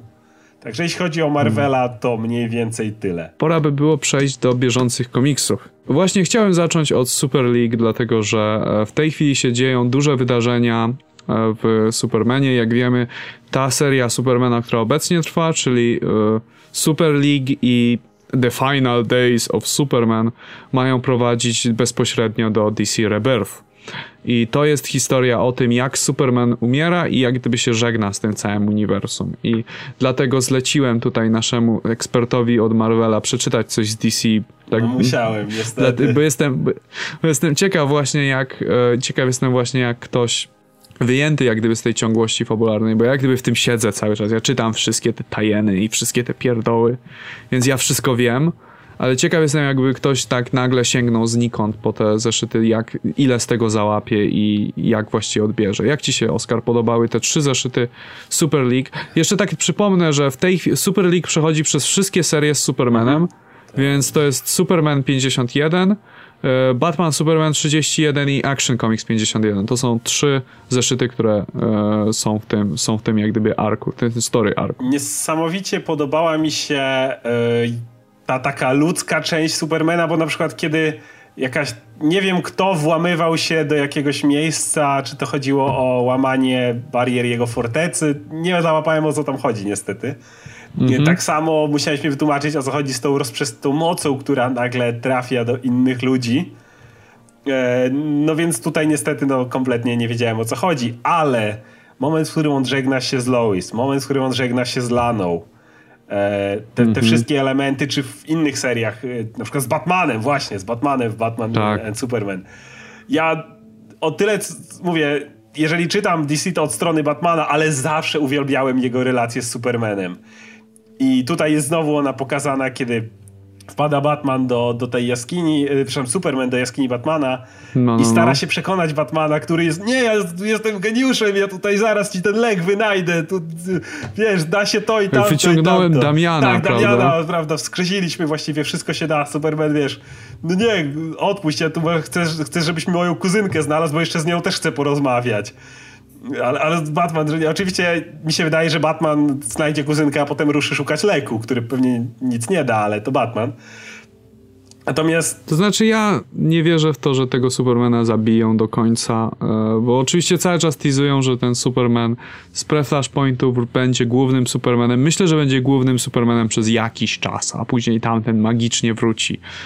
Bo to by był dziwny ruch, patrząc z perspektywy czasu. to myślę, tym bardziej, że to, to myślę, jest że... tamten z Preflashpointu tu nie jest przyjacielem tego Batmana na przykład, nie? więc to Tak. byłoby dziwne, a relacja Batmana i Supermana jest rewelacyjna, relacja Wonder Woman, no, relacja tego Supermana z innymi bohaterami jest bardzo ważnym elementem Mhm. świata, więc no, faktycznie to byłoby dziwne. Mm, Ale na przykład reakcja y, Batmana, kiedy Superman wychodzi, to rozpieprzenie komputera takie kompletnie, wiesz, w ciszy.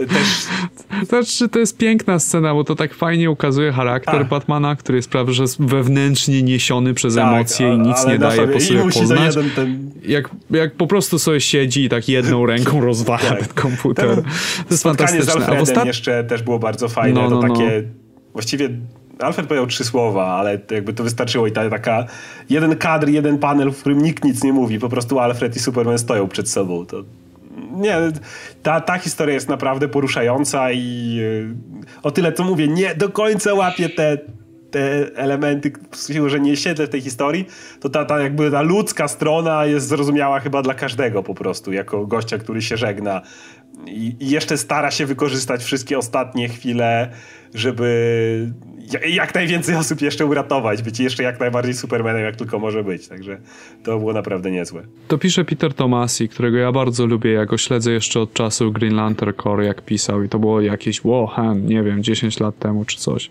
I on, y, on ma taki fajny, fajną zdolność pisania ludzkich charakterów, a trochę się gubi przy tych super kosmologicznych science fiction elementach, co też było dużą bolączką jego serii w Green Lantern Core, ale to ja się z tą zgadzam kompletnie. Natomiast w ostatnim zeszycie, bo o tym Batman, Superman gadaliśmy troszkę w poprzednim odcinku, ale w ostatnim zeszycie miał wreszcie okazję zobaczyć się z Supergirl, którą szukał.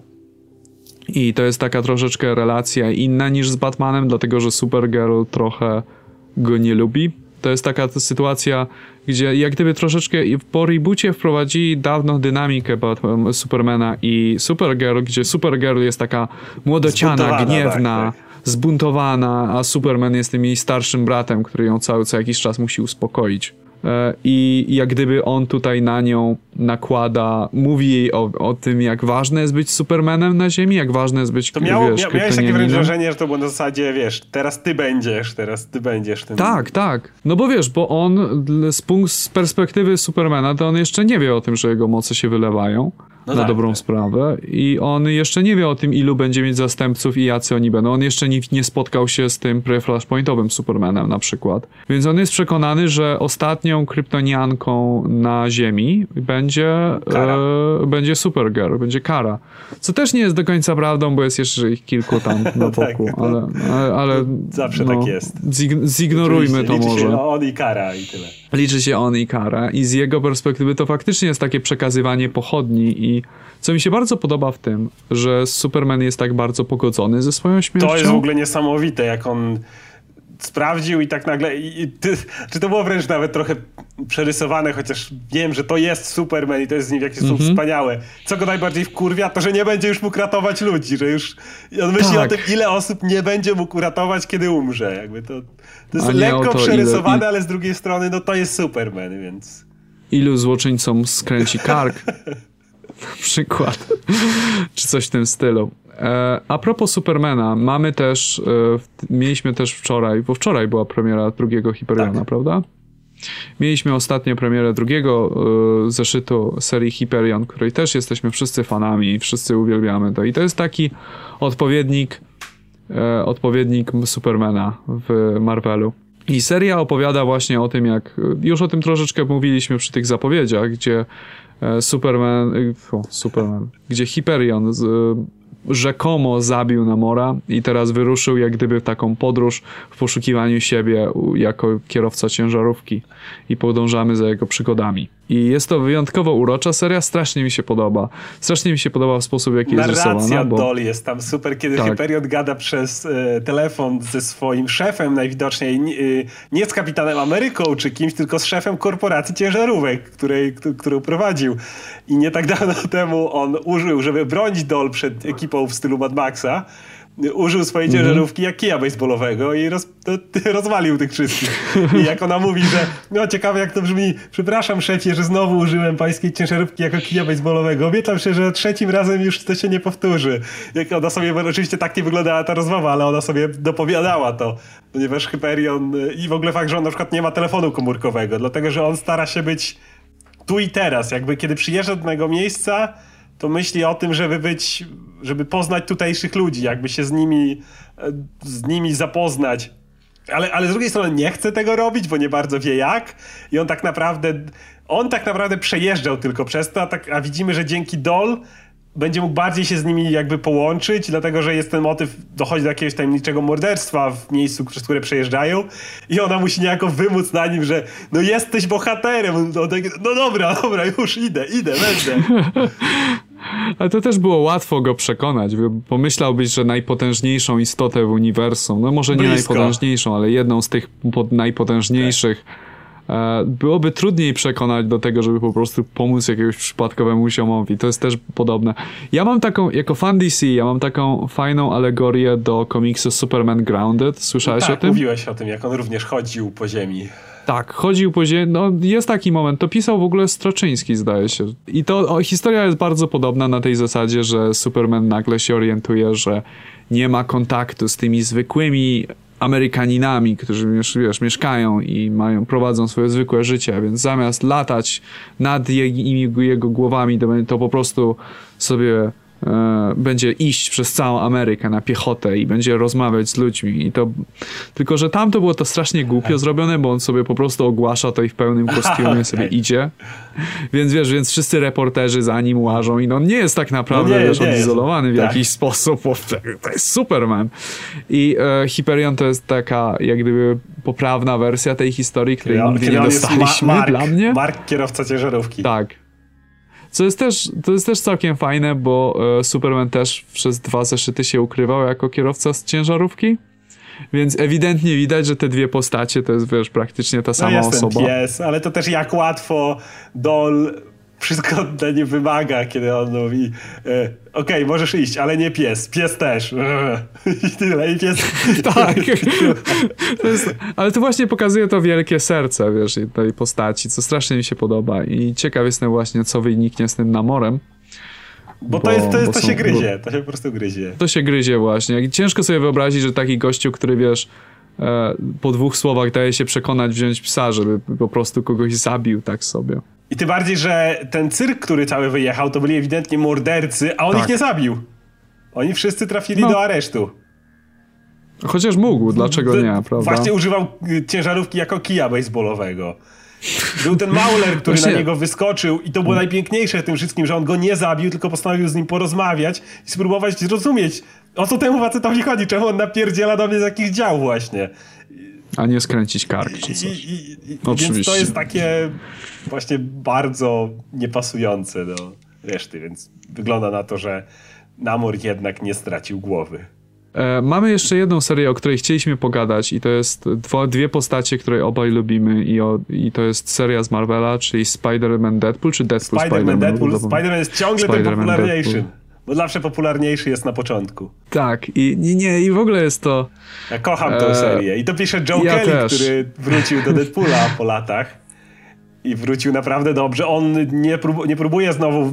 To jest świetne, bo jego Deadpool, którego on pisał, zupełnie inny niż dzisiejszy Deadpool. I Joe Kelly się -hmm. doskonale odnalazł w nowym Deadpoolu. No to prawda. I to jest też... E, to znaczy da, dał mu troszkę swojego smaku. oczywiście w tych, w tych żartach i w tym, jak jest ten moment właśnie, w, zdaje się właśnie we wczorajszym zeszycie, jak e, Thor i jedna z kuzynek Shikli, walczą ze sobą w barze. E, który należy do Deadpoola. Deadpool naciska pilot i otwiera się podłoga i w środku jest, wiesz, błoto. Było tak, tak niesamowite po prostu. Znaczy mnie akurat najbardziej Więc... rozwaliła lista Free Pass u Deadpoola, tak, czyli którą masz mógłby się to, przespać które... Deadpool y, i podpisali to przed zawarciem małżeństwa. Jak popatrzysz na tę listę, to nie licząc numeru piątego, E, cała reszta to są takie kompletnie nie, nierealne scenariusze, o to chodziło. To znaczy nierealne scenariusze. Thor, if he ever becomes a Jeżeli girl. kiedykolwiek stanie się dziewczyną właśnie i nagle, o tak. kurde, bo reszta to jest Hellcat, Albo... jeżeli kiedyś będziemy w piekle. Hillary Clinton, jeżeli stamy prezydentem w nawiasie, will, will not happen. A piąty numer no. jest jakiś Spider coś. Tak, i pod spodem jest Asterix i wiesz, i uh, one more. Jaka jest pozycja piąta? Nieważne. Nie, nie, nie, nie mów o tym. Końcówka, kiedy Spider-Man mówi, że o, to fajny, fajna impreza. E, nie chcę zapeszać e, tutaj wszystkiego, ale czy Advent mu przerywa? Nie, nie byłeś na numerze piątym. Dziękuję ci za te kłamstwo. Okej. ale, do domu. E, ale w ogóle mi się podoba to, że zbudowali relacje pomiędzy Deadpoolem i Spider-Manem, gdzie Spider-Man na początku Zaczęło się od kompletnego hejtu, takiej wręcz nie tyle nienawiści, ale takiej kompletnej pogardy po prostu od Spidermana do Deadpoola, który jest niezrównoważony, nie obchodzi go ludzkie życie i, i ta cała ta nie, nieobliczalny i jak powoli y, dociera do Spidermana to, że dzisiejszy Deadpool to już jest ktoś inny. Tak, że już się zmienił znacznie. A jak, jak czytałeś scenę z Eli, to czy to... To było takie, o, to było takie wzruszające, jak wiesz, jak, był, jak właśnie prowadzi tam tego Spidermana, Spiderman nie wie czego Myślę, się jeszcze spodziewać, że...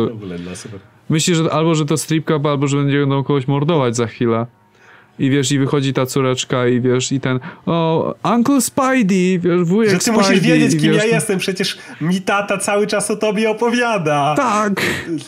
I, i, i Spider tak opowiadał.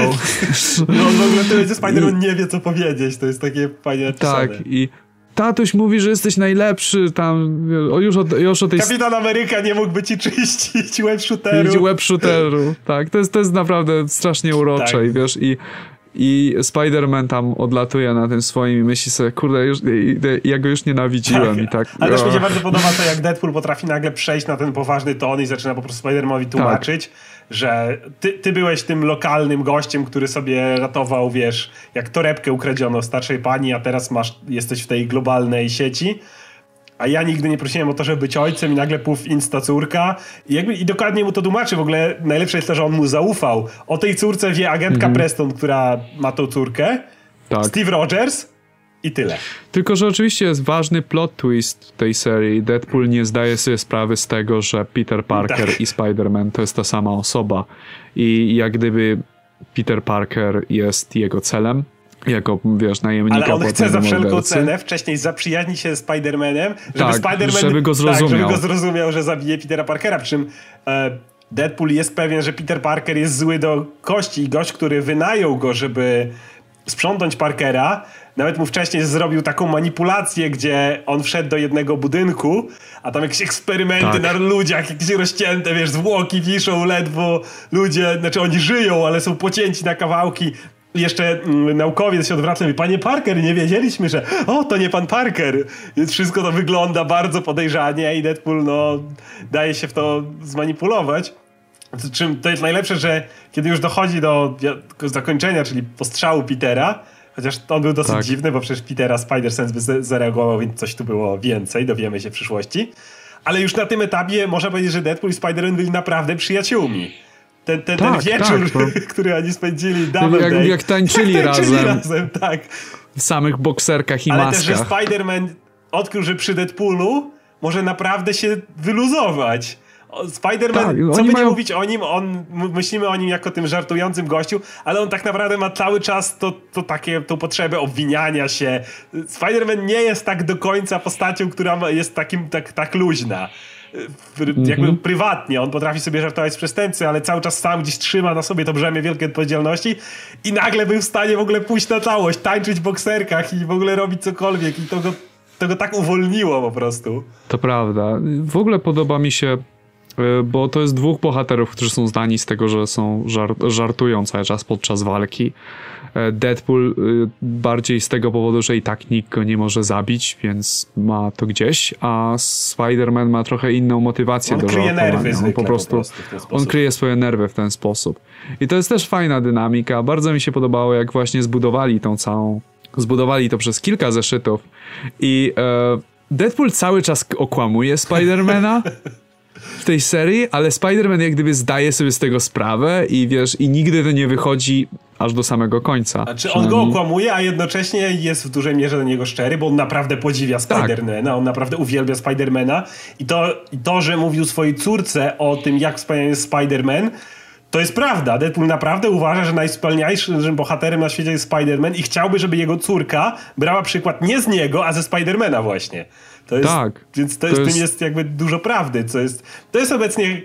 Ogólnie wszystkie serie Deadpoola są teraz rewelacyjne, ale mógłbym powiedzieć, że ta jest chyba teraz moją ulubioną, a najlepsze jest to, że pierwszy zeszyt mi się w ogóle nie podobał. Tylko, bo wiesz, w pierwszym zeszycie jak naprawdę Spider-Man no, nienawidzi no, no. Deadpoola, pomiata nim, Deadpool próbuje się z nim zaprzyjaźnić i do niczego to nie prowadzi, ale z drugiej strony, jak tak pomyślisz, gdyby nie ten zeszyt, to jakby ta, ta, to całe przejście, które nastąpiło przez te cztery zeszyty nie byłoby takie mocne. To prawda, bo musisz znać, wiesz, punkt wyjścia. Chociaż sam sobie, jak I... on wyszedł, sam sobie mi się nie podobał, ale potem jakby zrozumiałem o co chodziło, więc... To znaczy, no musisz, no można by było sobie poradzić bez tego pierwszego zeszytu dla ludzi, którzy troszkę znają wcześniej ich relacje. Jak wiesz, jak Spider-Man odszedł z Avengers, bo Deadpool. Tak. Ale... Y ale nie miałoby to tej samej emocjonalnej wagi, bo jak gdyby widzisz, widzisz od samego początku tą przemianę, jak powoli przechodzi i tutaj orientuje się, okej, okay, rozumiem to, rozumiem dlaczego to robi. Jak walczyli tam w Boliwii. Też był moment. I tak. Spider, tak, i Spider-Man się, wiesz, orientuje o tym, że czemu my walczymy dla kartelu tak. narkotykowego a wiesz, a z drugiej strony my nie walczymy dla kartelu narkotykowego, my walczymy dla ludzi zwykłych, takich biednych, którzy mm. pracują w tym kartelu i nie Pablo mają innego Escobar, wyjścia. czy wiesz, czy Tony tak. Montana, czy ktoś taki, to jest... Tak, i, i wiesz, i, i Spider-Man na to wow, nie spodziewałem się, że masz takie podejście do, tego, do tej złożonej sytuacji, sytuacji ale, to, te, ale, tak. ale to też pokazuje dalej, bo tu masz ten dowcip, który jest w jakiś sposób też głęboki, ale widzisz chwilę dalej, jak Spider-Man Następnie wraca do swojej firmy i on, on zobaczył. Spider-Man żył do tej pory, umówmy się, w świecie, który jest czarno-biały. Dosyć tak. mocno. Byli ci źli i byli ci dobrzy. Tych złych się biło po twarzy i wsadzało do więzienia. Ewentualnie byli ci biedni, którym się pomagało. A co robić, kiedy ktoś jest biedny i zmuszany do robienia niekoniecznie dobrych rzeczy? To jest takie trochę bardzo złożone i Spider-Man nagle dostał wodę w oczy jakby i obudził się z tego. I jest ten moment, kiedy on gada z Anną Marią, że kurde, może spróbujmy jakoś tam, zróbmy coś z tym po prostu, bo on nie może siedzieć bezczynnie, kiedy widzi to, co tam się dzieje i Anna Maria fajnie mówi, że e, okej, okay, to wygląda na to, że masz fajniejsze hobby niż kolekcjonowanie samochodów, bo on będzie przeznaczał kasę na te, te na, mm, jak to powiedział, regiony opiera, oparte na e, ekonomii narkotykowej. A ja mam do ciebie pytanie a propos tego złoczyńcy, bo ja tego złoczyńcy ja nie znam. Czy wiesz, kto to może... Nie, nie wiadomo, nie ma Absolutnie żadnych podpowiedzi, czy kto to nie może ma, być, czy ktoś nowy. Pojęcia. Kto... On jest ewidentnie przeciwko Parker Industries i Peterowi Parkerowi. Czy to ktoś, mm -hmm. kto zna tożsamość Parkera? Po One More Day dużo takich gości nie ma. Więc... Ja myślałem w pierwszej chwili, że to jest jakaś forma doktora Octopusa. Ale to niemożliwe, bo doktor e, Octopus jest w pewnym innym miejscu. Tak. To też sobie zdałem sprawę w trakcie robotem czytania. Dr. Octopus teraz. Tak. Który, wiesz, ślini się do Anny jak, Która ma innego gościa i jak popatrzyłeś na to, jak on ich przyłapał, jak się całowali, facet jest martwy. Po prostu ten, tak. robot, ten robot go gdzieś zepnie do szybu windy, czy coś takiego. W ogóle on jest teraz w takiej trochę pozycji jak Hank Henshaw był swego czasu w DC, gorzej, gdzie jest po prostu robotem. Tylko, że gorzej, bo Hank Henshaw, e, jakby żonę Hanka Henshawa przeraził jego robotyczny wygląd Anna Maria no.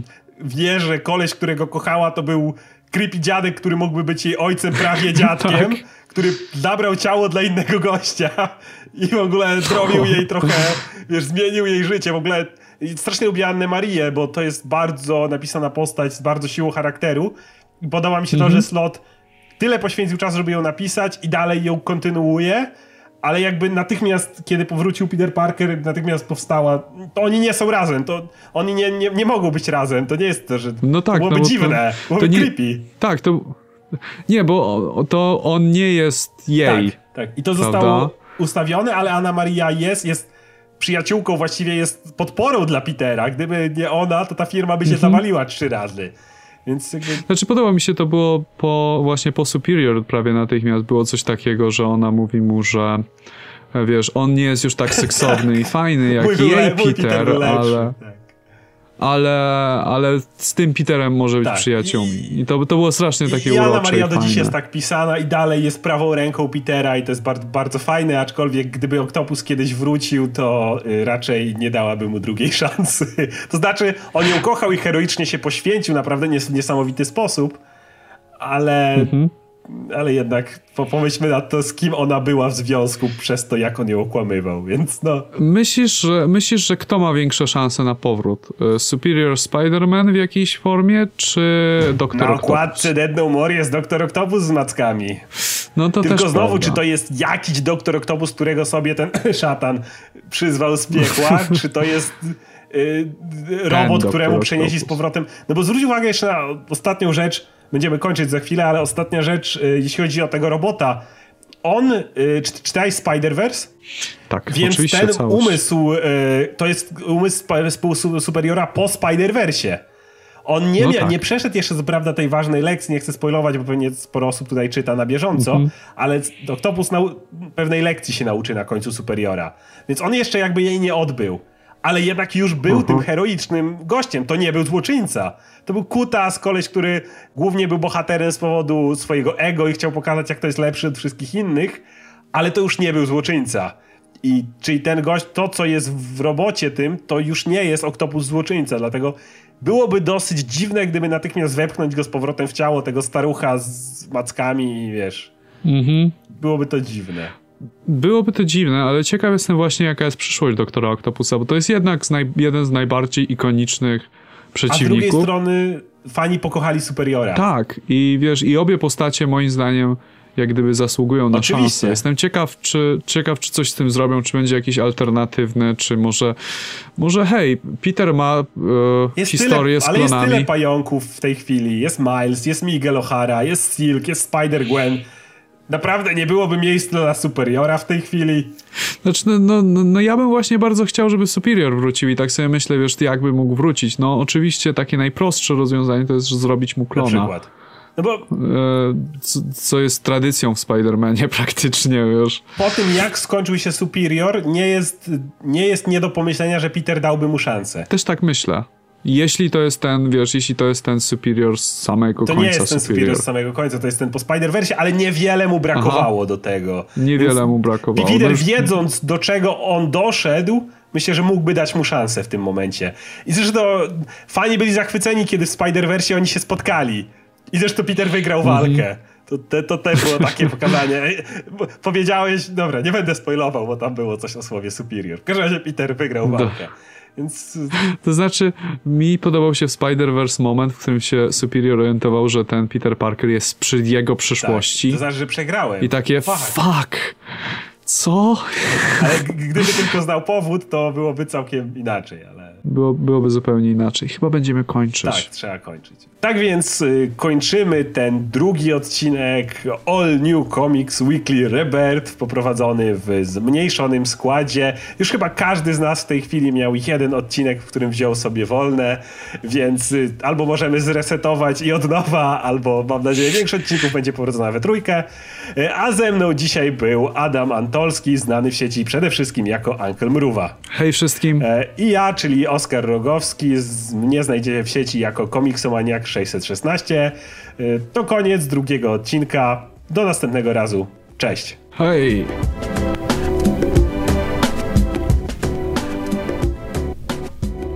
E, W sumie na koniec, ja jeszcze pod koniec, ja bym jeszcze powiedział coś o Łukaszu, że go dziś nie było i że zwykle jest. Chociaż nie, jego wszyscy znają, to jest jego kanał cholerny.